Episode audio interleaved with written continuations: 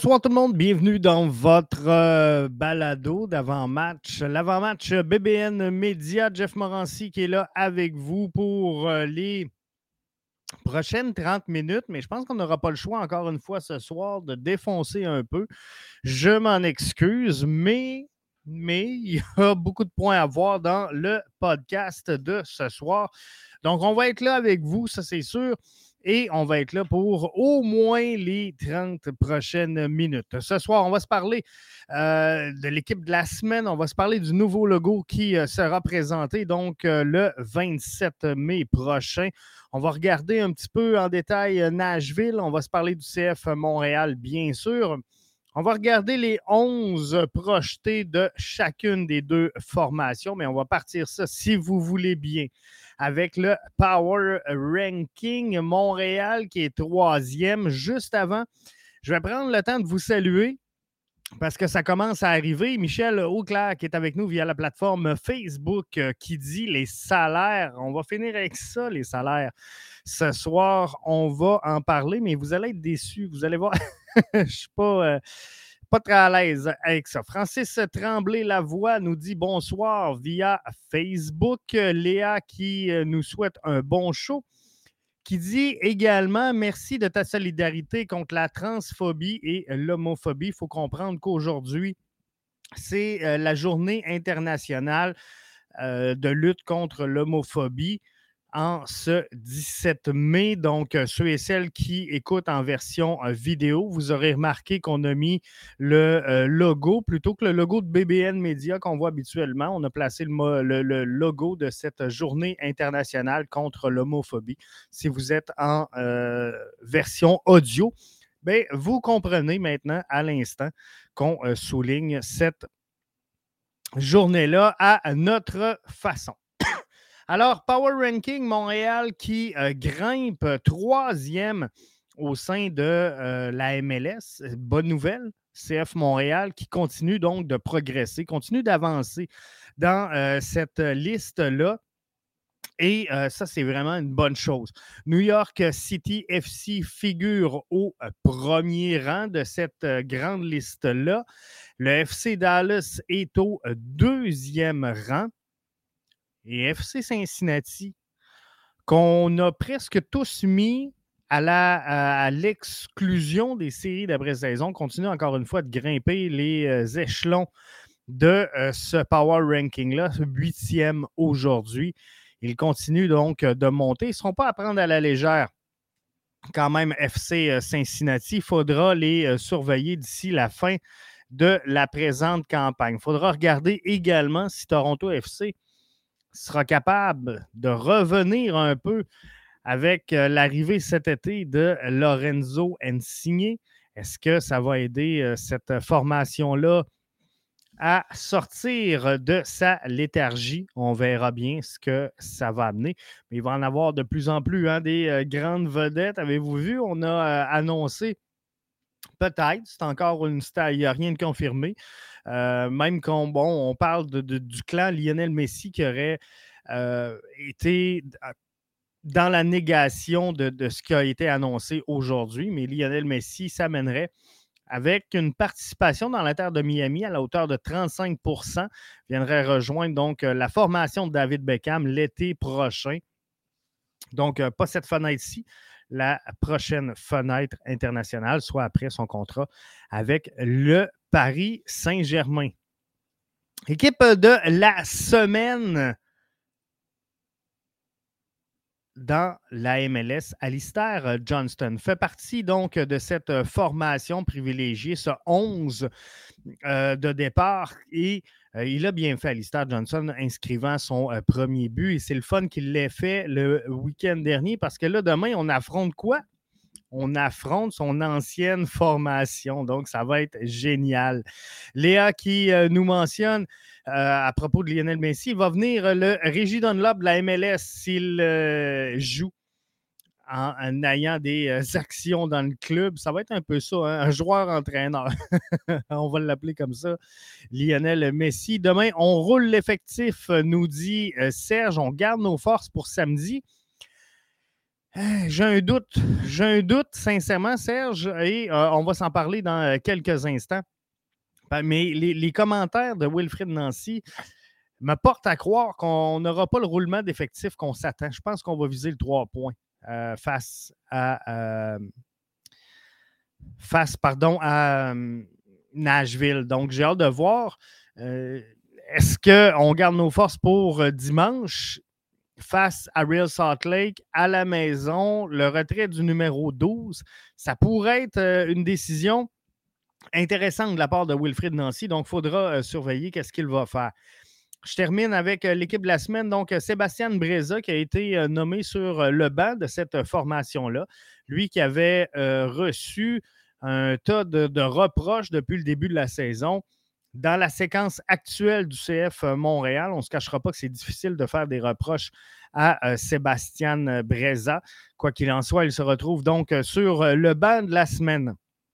La seule petite négation que j'aurais envers ce 11 de départ ou ce 18, finalement, si on inclut le banc, c'est la non-présence de Wilfried Nancy. Selon vous, gang, on se parle aujourd'hui.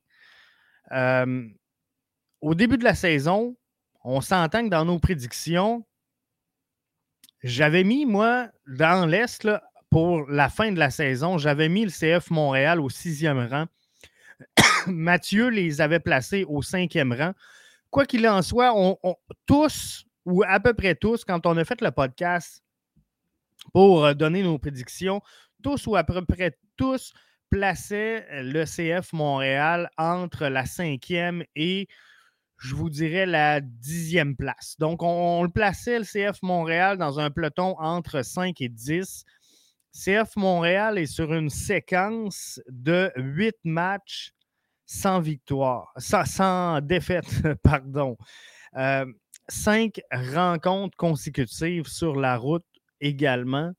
Un autre record de concession sur lequel on n'a pas perdu. On est 3e au Power Ranking. On est 1er au classement dans l'Association de l'Est. Il va falloir commencer à penser à placer Wilfried Nancy au poste d'entraîneur de la semaine à un moment donné. Il serait dû pour s'y retrouver et je pense qu'on le mérite. Troisième point, nouveau logo du CF Montréal sera présenté en compagnie de Joey Saputo et Gabriel Gervais le 27 mai prochain sur le coup de 10h30. Dans une conférence de presse, donc il y aura un entraînement, un lunch servi également pour les médias qui se seront déplacés pour l'événement. Quoi qu'il en soit, le 27 mai, 10h30, placez ça à votre agenda, vous aurez le nouveau logo du CF Montréal, s'il ne coule pas avant dans les médias. On sait que la dernière fois, on l'avait vu passer. Donc, avant le dévoilement officiel. Donc, s'il n'y a pas de coulage, ce sera le 27 mai à 10h30. Je souhaite sincèrement qu'on puisse se rendre là et laisser l'organisation faire ses annonces. Et après, on les commentera. De toute façon, le 27 mai, à partir de 10h31, les réseaux sociaux seront inondés de commentaires suite à l'apparition de ce logo-là, parce qu'aujourd'hui, on a juste annoncé la date et l'heure de diffusion de présentation, je devrais plutôt dire, de ce nouveau logo du CF Montréal que déjà le débat a été relancé. Quoi qu'il en soit, dites-vous une chose, parce que tout le monde disait « Hey, moi, je l'aime, le logo de l'Impact de Montréal ».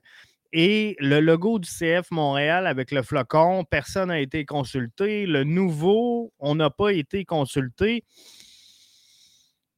J'aimerais la liste. J'aimerais avoir la liste de ceux qui ont été consultés lorsqu'on a créé le logo de l'Impact de Montréal. Bref, vous comprendrez, ça va chialer encore. Serge qui a mis le doigt sur le bobo. Il a compris ce qui allait se passer.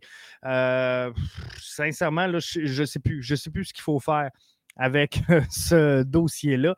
Mais quoi qu'il en soit, on va espérer que ça ne soit pas pire que ça l'était là. Mais sincèrement, Puis je réitère ce que j'ai dit un peu plus tôt cette saison, quand on a annoncé un changement de logo, c'est tellement pas le bon moment. Mais ça, c'est moi, là. C'est juste moi dans mon petit monde. Puis si le logo fait l'unanimité, puis que tout le monde capote, puis que c'est bien, bien le fun, bien tant mieux. Bien tant mieux. Mais si on est pour rediviser encore puis chialer, il me semble que le club va bien. Le club est dans une bonne passe, le club est dans une bonne hype. Je vois de plus en plus de gens se rallier à la cause. Je vois des nouveaux supporters, je vois des nouveaux auditeurs. Tu sais, on le sent hein, quand on produit du contenu médiatique parce que, sincèrement, vous demanderez aux autres podcasteurs, j'imagine que la tendance est la même, mais on n'a jamais trouvé autant d'écho qu'on le fait présentement.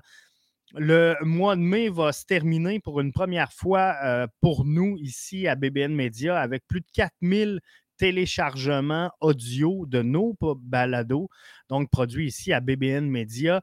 Ça, c'est seulement en téléchargement audio. Donc, on exclut le vidéo, mais c'est 4000 personnes qui ont fait... ce sera plus de 4000 personnes qui vont avoir fait le choix d'aller télécharger le contenu qu'on produit ici pour l'écouter. C'est un sommet jamais atteint pour nous ici à BBN Média. Alors, j'en suis très content et c'est signe que ça va bien. L'équipe va bien, on est premier dans l'Est, on est troisième. Les bonnes foules vont commencer à arriver au stade Saputo avec la fin de l'école, avec les vacances, avec... C'est ça la réalité du CF Montréal, peu importe le nom, peu importe le logo, peu importe... la réalité présentement, elle est là. Il faut construire donc cette fanbase-là et même si on change 18 fois le logo, d'après moi, ça ne change pas le résultat. Donc, on était dans une bonne passe. Je trouve ça dommage. On aurait pu ou on aurait dû attendre la fin de la saison. Question de ne pas prendre de chance de scraper ce qu'on était en train de construire avec l'organisation. Mais... c'est pas moi qui prends les décisions, c'est pas moi qui est au bureau et je pense qu'il y avait beaucoup de pression de toute façon pour, sur les épaules de Gabriel Gervais pour qu'on ait dans ce sens-là. Et il l'avait mentionné de toute façon, Gabriel, quand il a été nommé, que le travail avait déjà été entamé avant même son arrivée à titre de nouveau président de la formation. Donc, je le répète, 27 mai, 10h30, Joey Saputo et Gabriel Gervais feront la présentation de cette nouvelle signature visuelle. Puis, tu sais, je trouve ça dommage parce que, je vous donne un autre exemple. Aujourd'hui, c'est la journée internationale, la lutte à l'homophobie. CF Montréal qui annonce... qui présente le logo de la fierté, en même temps le maillot qu'ils aborderont au mois d'août pour le match de la fierté. Et je trouve ça un peu ridicule parce qu'on va savoir à ce moment-là que l'équipe va changer de logo. Donc, on va avoir vu même le nouveau visuel rendu à ce moment-là. Est-ce qu'on freine les ventes? Est-ce qu'on freine l'élan? Est-ce qu'on freine... Moi, sincèrement, tantôt, je l'ai présenté à mes enfants. Ils ont adoré le nouveau maillot. Ils le trouvaient beaucoup plus beau que celui de la saison dernière. Et c'est un maillot qui est pareil pour l'ensemble des formations. Hein. Il n'y a que le logo de l'équipe qui change. Donc, toutes les formations auront le même maillot pour cette journée de la fierté. Et... je dis à mes gars, regarde, on va-tu l'acheter, on va-tu pas l'acheter, sincèrement, peut-être pour aider la cause, soutenir la cause, mais en vrai, à la fin de la saison, on change de logo, on rechange, donc peut-être qu'on va attendre. Léa dit, je vais l'acheter, fort possiblement que je vais me laisser corrompre, Léa, et... visiblement, ce sera là, les enfants qui vont gagner leur point de vue. Mais moi, c'est sûr, ça ne me dérange jamais d'acheter un maillot, pas secondaire, là, mais les maillots exceptionnels, là, je vais les appeler comme ça. Mais présentement, j'ai le maillot Prime Blue à la maison. Je l'appelle le maillot Craft Dinner, le maillot pour le cancer infantile. Donc, qui est blanc, jaune et noir. Il est très beau. J'ai celui kaki, camouflage du jour du souvenir.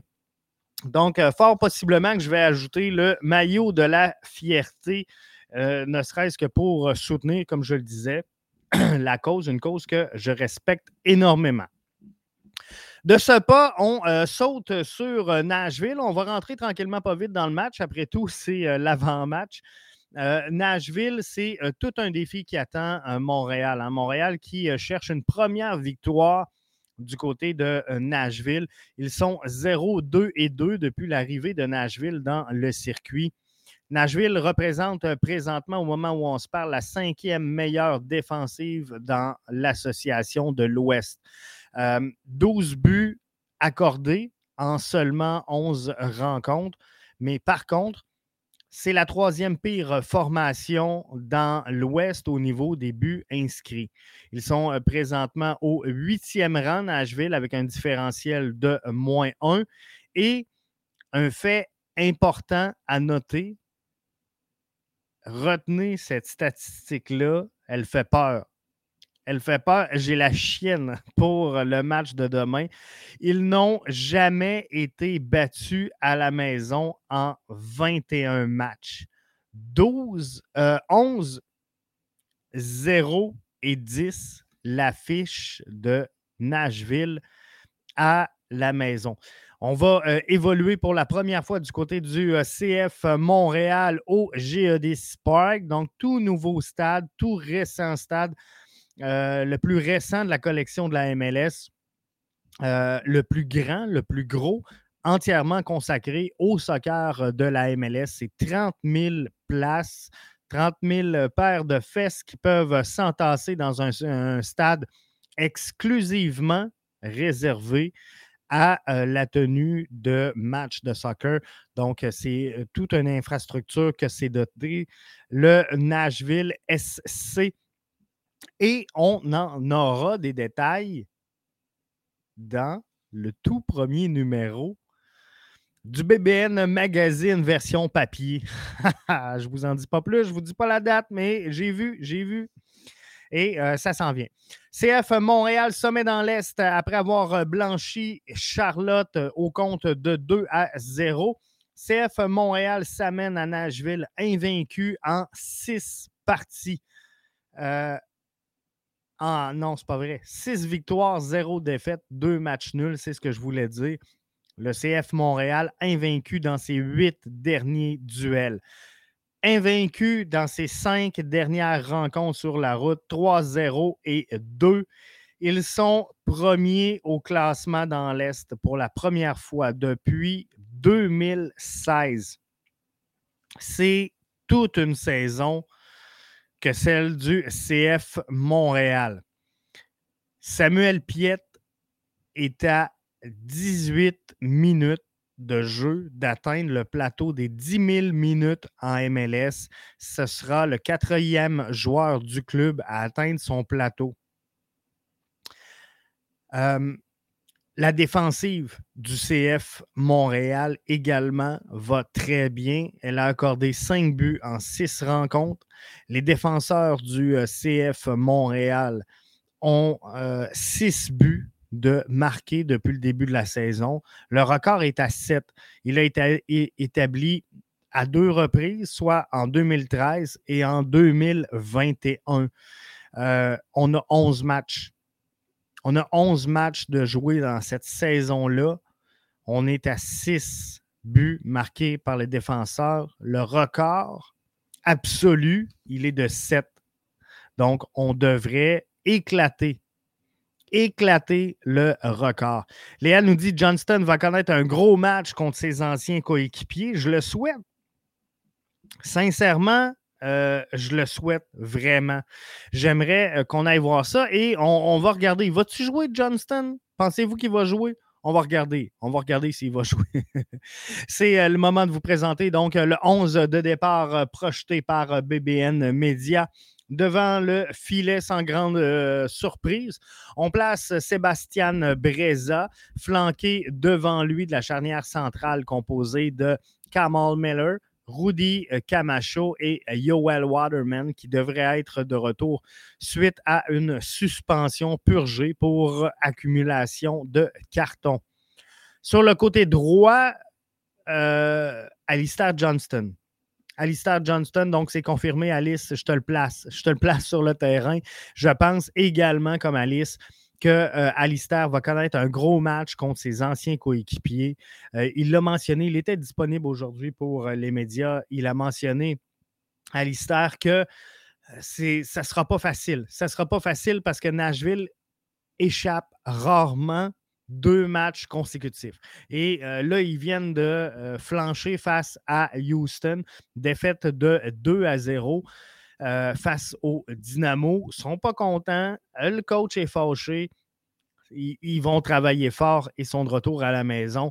Donc, devraient performer. Sur le corridor gauche, je place Lassi Lapalainen.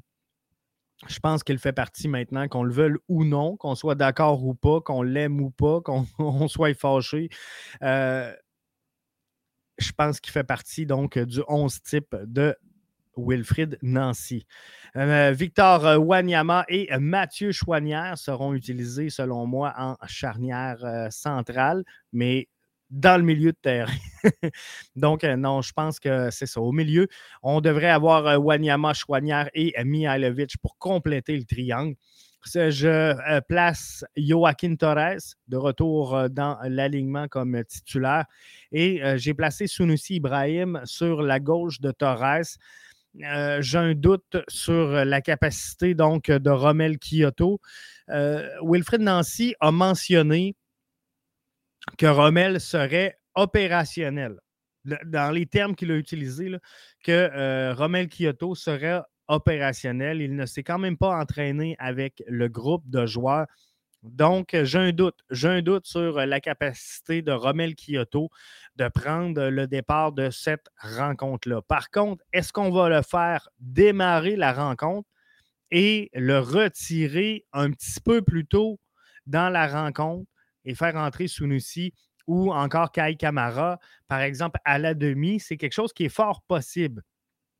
Comme je vous ai dit, j'ai de la difficulté à sentir que Wilfried Nancy veut faire bouger son effectif, veut la faire tourner. Je crois plutôt qu'on va y aller all-in pour le match à Nashville et continuer cette belle séquence.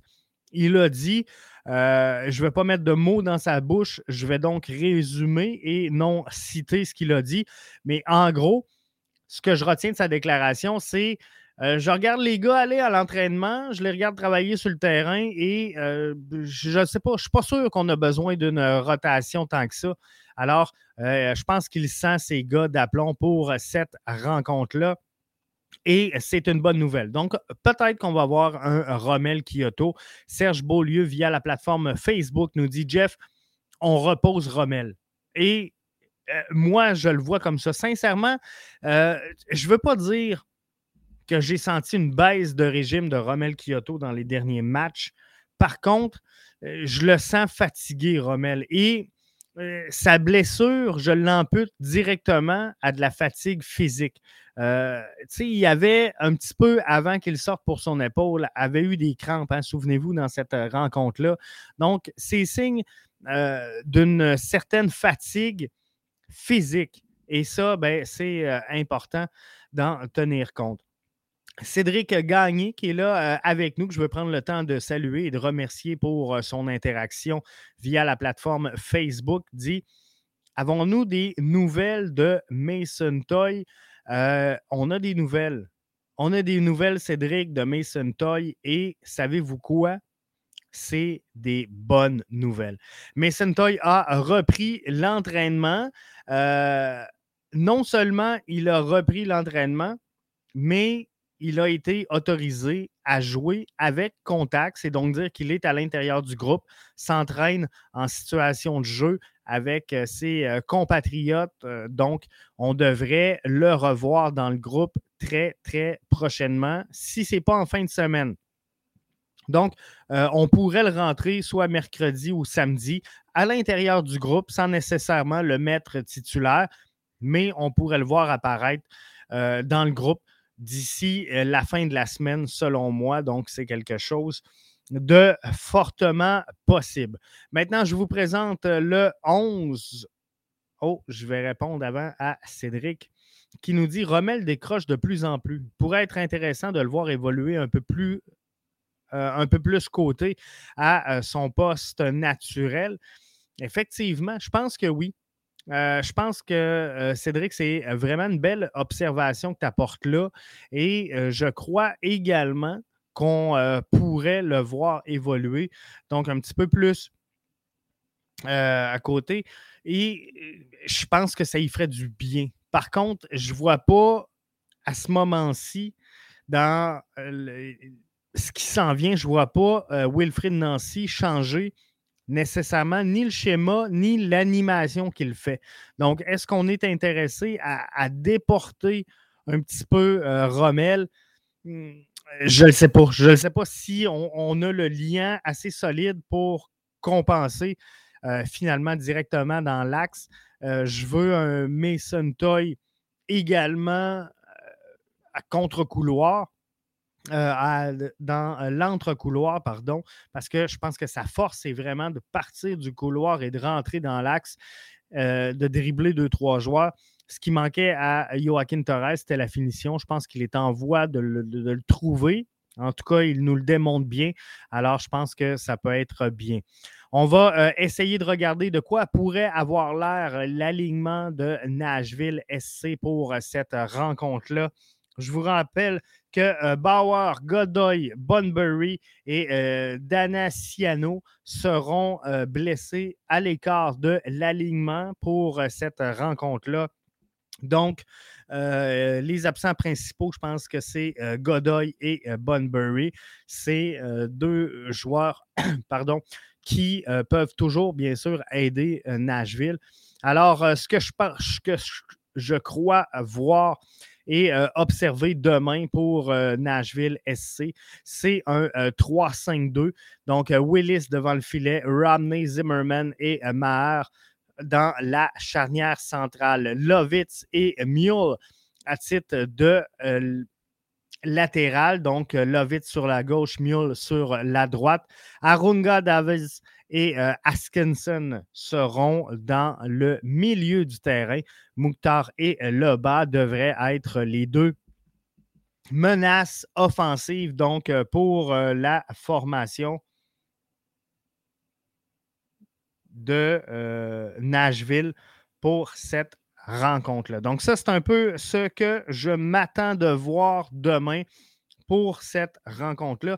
Alors, la grande question est de savoir, est-ce que le CF Montréal a ce qu'il faut pour connaître du succès à Nashville? C'est pas facile jouer à Nashville. Ça n'a jamais été facile. Ça ne sera jamais facile. Ils sont maintenant dans un nouvel environnement, dans le Geodis Park. Je vous le mentionnais tantôt, ils n'ont jamais été battus à la maison en 21 matchs. Une fiche de 11 victoires, 0 défaites et 10 verdicts nuls. Donc, là-dessus, si le CF Montréal veut poursuivre sa séquence sans défaite, sont sur une 8e rencontre, donc chercheront à obtenir un 9e match sans défaite. Je vous rappelle que le CF Montréal a une fiche de 6-0-2. Je crois que de choisir de sortir de Nashville avec un verdict nul serait une bonne sortie pour le CF Montréal du côté de Nashville. Par contre, j'ai dit la même chose contre Orlando, j'ai dit la même chose contre plusieurs formations dans les dernières semaines et à toutes les fois, le CF Montréal nous a montré ou nous a démontré qu'il était capable de faire face à cette adversité-là et qu'il était en mesure d'aller chercher des points importants et surtout d'aller chercher des buts. Donc, on aurait pu penser qu'à certains moments, dans certains matchs, le CF Montréal allait faire un bloc bas et se contenter de défendre, subir un peu et attendre l'adversaire. Mais non, ce qu'on a vu, c'est un CF Montréal prendre les rôles et le contrôle des rencontres, continuer d'attaquer, continuer de se projeter et d'aller vers l'avant. Et la profondeur du banc offert à Wilfried Nancy lui permet d'aller de l'avant avec tout ça. Donc, c'est une bonne nouvelle pour le CF Montréal qui, dans ces conditions-là, peuvent continuer de surprendre et peuvent continuer d'amasser des points sur les territoires ennemis. On sait qu'ils sont sur 5 matchs consécutifs sans avoir connu la défaite à l'extérieur. Et ça, ben, c'est une excellente nouvelle pour le 11 montréalais. Restera à voir s'ils sont capables de confirmer finalement tout ça demain du côté de Nashville, mais sont sur une séquence de 3 matchs en 9 jours. Il faudra faire attention et choisir nos combats dans le clan du CF Montréal. Tout à l'heure, j'avais un message. On va parler de salaire. Michel qui nous disait les salaires. Vous le savez, vous l'avez vu, l'Association des joueurs a publié aujourd'hui la liste des salaires des joueurs à travers le circuit Garber. Sincèrement, je vais être franc, je vais être direct, je me contre-crisse des salaires des joueurs à travers le circuit. J'ai vu bien des commentaires passer, bien des gens excités de voir tout ça, mais outre que de piquer d'alimenter, de nourrir notre côté voyeur, c'est ridicule.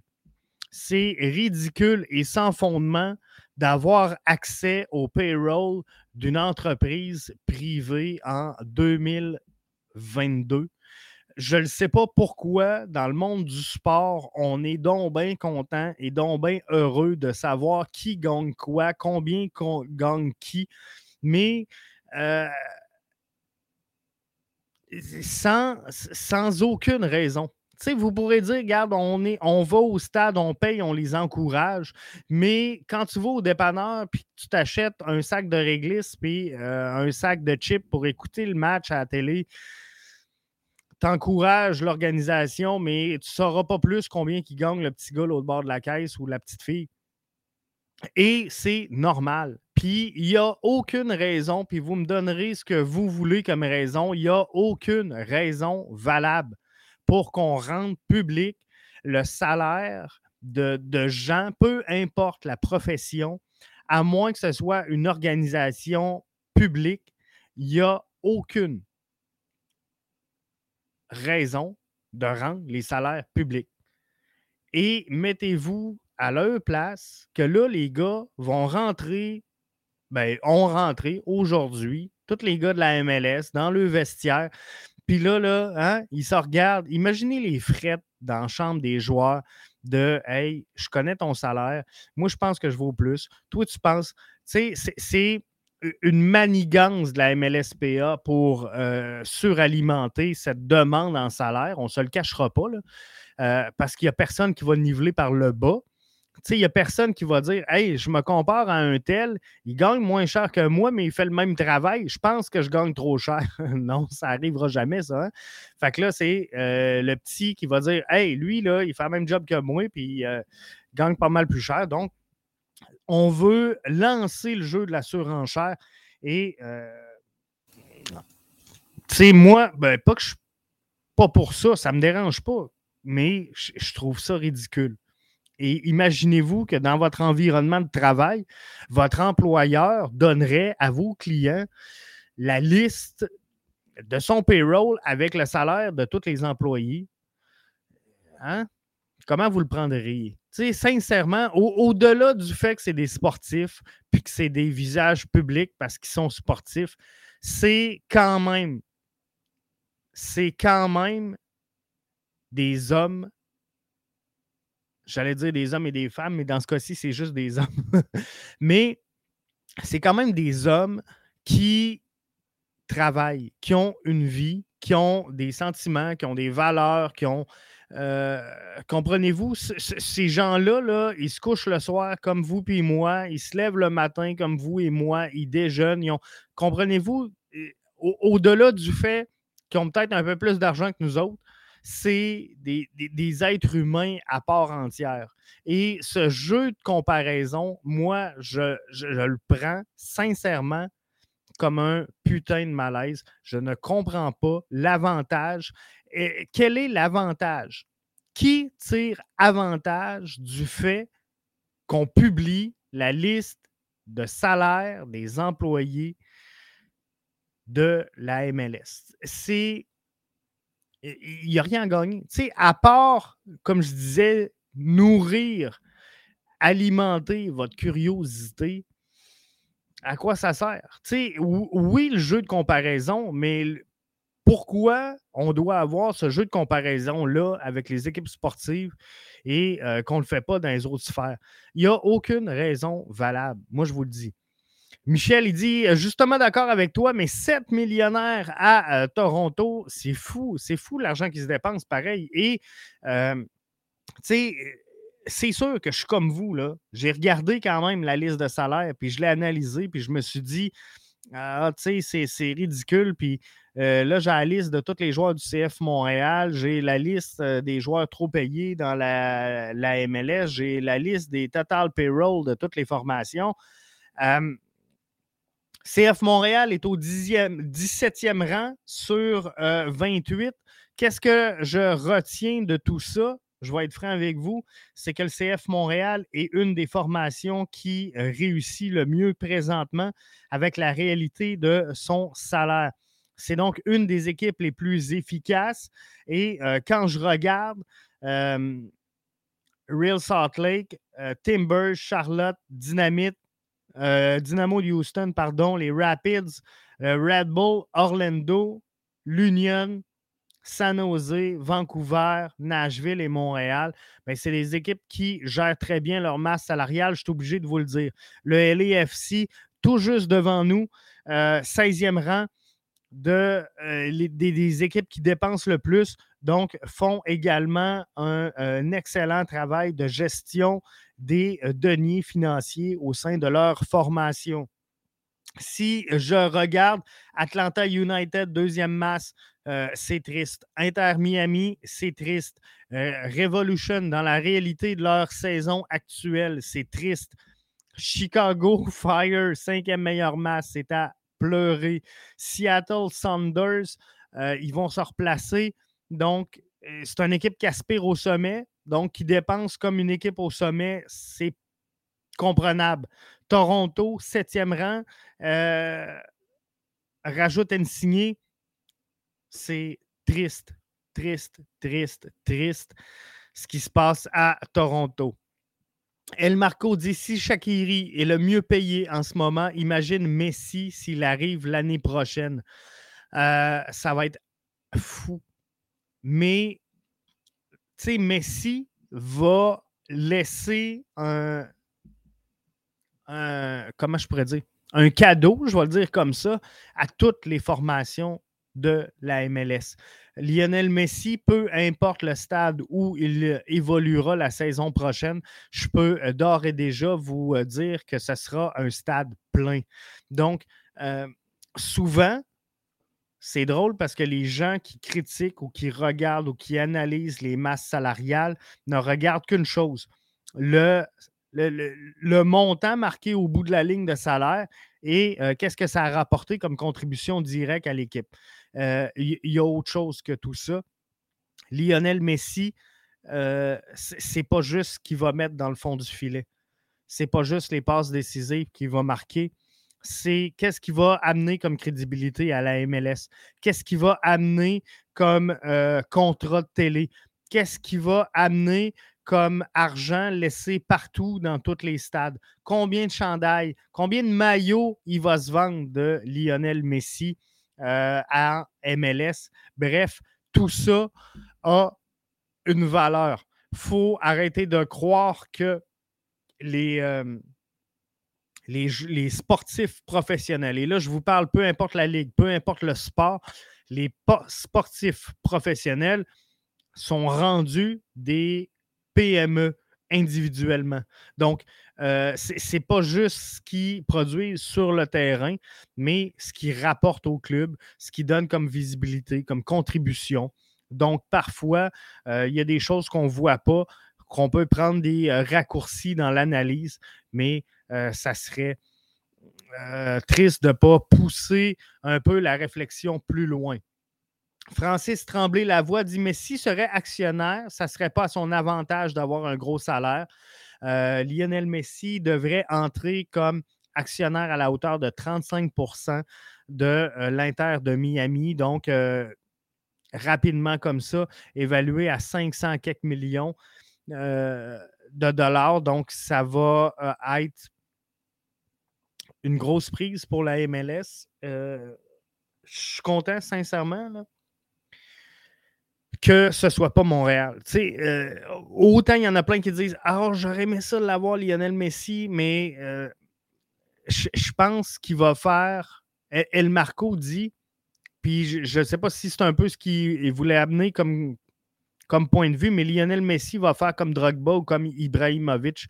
Lionel Messi, je peux vous dire qu'il sera plus gros que son club.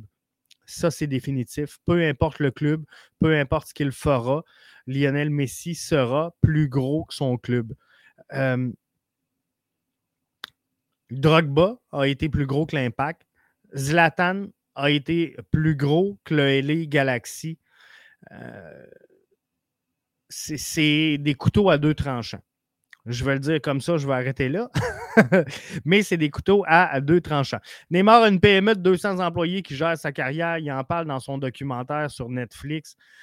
C'est carrément ça. Gère la carrière, gère l'image, gère les droits, gère ci, gère ça. Les produits dérivés, les joueurs professionnels sont rendus des PME à part entière. C'est fou raide. C'est fou raide, mais... Il le génère et il le valent. Moi, comment qu'on me dirait, Lionel Messi débarque à Miami, va commander le plus gros salaire de la MLS. En retombée, il va justifier de commander le plus gros salaire de la MLS. C'est ce que je voulais dire. El Marco dit, en voulant dire qu'il va amener des sponsors, amener des partisans curieux qui ne regardent pas le soccer généralement. On a vu une boom. On a vu un élan, El Marco, à Montréal avec l'arrivée de Didier Drogba. Cet élan-là s'est essoufflé à son départ et je peux vous dire aujourd'hui, sans trop me tromper, que les meilleures foules au Stade Saputo et au Stade Olympique, c'est 2015-2016 avec Didier Drogba. Ça n'a rien à voir avec le nom, ça n'a rien à voir avec le logo, ça n'a rien à voir avec les performances. Didier Drogba a amené des gens, a amené des curieux. Zlatan a amené des curieux. David Beckham a amené des curieux à son époque. Bref, je te rejoins tellement. Lionel Messi va amener une nouvelle vague de fans, de partisans. On va espérer en accrocher quelques-uns. Si David Beckham en a laissé quelques-uns, si Wayne Rooney en a laissé quelques-uns, si Drogba en a laissé quelques-uns, si Marco Di Vaio en a laissé quelques-uns, comprenez-vous, Zlatan quelques-uns, tranquillement, pas vite, au fur et à mesure que cette ligue-là progresse, le bassin de fans progresse et s'il y en a une couple qui vont voir un match MLS pour voir Lionel Messi puis qui disent « Écoute, passez une belle soirée, j'ai passé une belle soirée, j'ai tripé, j'ai eu du fun, le tailgate tel fun, l'ambiance autour du stade tel fun, la journée qu'on a vécue, c'était le fun, ils vont revenir. Ils vont revenir. » Et peut-être que tu vas réussir à les accrocher donc sur le produit, mais ça va être un dommage collatéraux de la présence de Lionel Messi. Donc là-dessus, ma prédiction pour le match de demain, je vais souhaiter une victoire de 1-0 du CF Montréal. Je pense que ça va être 1-1. Je pense qu'on poursuit la séquence sans défaite, mais je vois le match nul. On ramasse un point demain, pas 3. Êtes-vous d'accord avec ça? On termine avec ça. El Marco nous dit honnêtement, moi-même, j'ai vraiment commencé à suivre l'Impact, le CF Montréal, à l'arrivée de Didier Drogba. Donc, tu vois, El Marco en est la preuve vivante avec nous via la plateforme Facebook. Il est un résultat d'une approche marketing avec Didier Drogba. Donc, tu vois, c'est comme ça que la communauté, ben, elle grandit, elle prospère. On a amené donc un convaincu. on a converti un au soccer de la MLS et de l'impact du CF Montréal avec l'arrivée de Didier Drogba. Je pense que ça va faire pareil pour Lionel Messi. Et c'est une bonne chose. C'est une bonne chose pour la MLS si elle veut continuer de grandir. Parce qu'à un moment donné, la MLS, on ne se fera pas de cachette. Elle grandit et elle progresse à rythme fulgurant depuis les dernières années à cause des frais d'expansion, à cause des nouveaux contrats de télé qui sera plus gros parce qu'il y a plus d'équipes, parce qu'il y a plus de matchs, parce que... Bref, elle grandit. Mais à un moment donné, on ne pourra plus étirer l'élastique. La Ligue va avoir atteint sa capacité d'absorption en termes d'équipe et de formation. On n'aura pas une MLS à 122 clubs, comprenez-vous.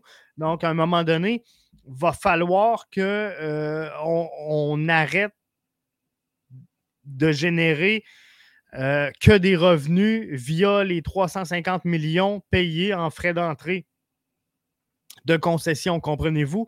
On annonce un match Real Madrid face au Barça, si je ne me trompe pas, du côté de Las Vegas. Mais je peux vous dire que Las Vegas sera dans les équipes d'expansion. Hein. Tu sais, on teste le marché, on apporte les gens, bref, c'est comme ça. Mais à un moment donné, on va arrêter d'en prendre des clubs. Donc, il faudra générer sa propre promotion. Et c'est là que ça va être plus difficile pour la MLS de continuer de construire et grandir. Ça peut se faire à coups de millions. Et Lionel Messi va nous le prouver. El Marco dit « J'espère juste que la MLS va arrêter de se faire traiter de ligue de retraités par les Européens. C'est sûr que l'avenue d'un Lionel Messi n'aidera pas à la cause. » Mais je pense que oui. Sincèrement, de plus en plus, on se décolle de cette étiquette-là. Il ne faut pas y retourner. Mais je pense que la réalité, El Marco, elle est entre les deux. Entre le projet de Montréal de recruter, former et vendre des jeunes joueurs et un certain talent international reconnu qui va faire en sorte que on va attirer des jeunes pépites de demain à venir se faire former ici. Mais pour moi, puis c'est un avis bien personnel, la MLS va réellement gagner son pari le jour où les joueurs vont dire « Plus d'intérêt. Je n'ai plus d'intérêt à aller jouer en Europe. » Moi, je veux jouer mon soccer professionnel en MLS. C'est là que la MLS va gagner son pari. C'est là que la MLS va être respectée à travers la planète entière, mais que les jeunes n'aillent pas, avant même de signer le contrat MLS, l'envie d'aller sauter l'autre bord. On n'est pas proche. Ça va arriver un jour. Là-dessus, je vous souhaite un excellent match. Michel Auclair nous dit 2-1. Pour le CF Montréal, je le souhaite, Michel. Michel, si on peut ramasser 3 points demain, je vais être content. Avant de vous quitter, je vous invite à aller télécharger la toute dernière édition du balado Ballon rond. Mathieu qui met la table pour la semaine d'activité qui débute demain du côté de la MLS. Donc, allez écouter ça, c'est sorti sur le coup de 17h, donc vous pouvez mettre ça. Nous, on se retrouve demain soir, directement après le match, pour le débrief de la rencontre. Bonne soirée à vous, bon match. On se retrouve demain, tout de suite après la victoire, on va le souhaiter, du CF Montréal. Bye bye tout le monde.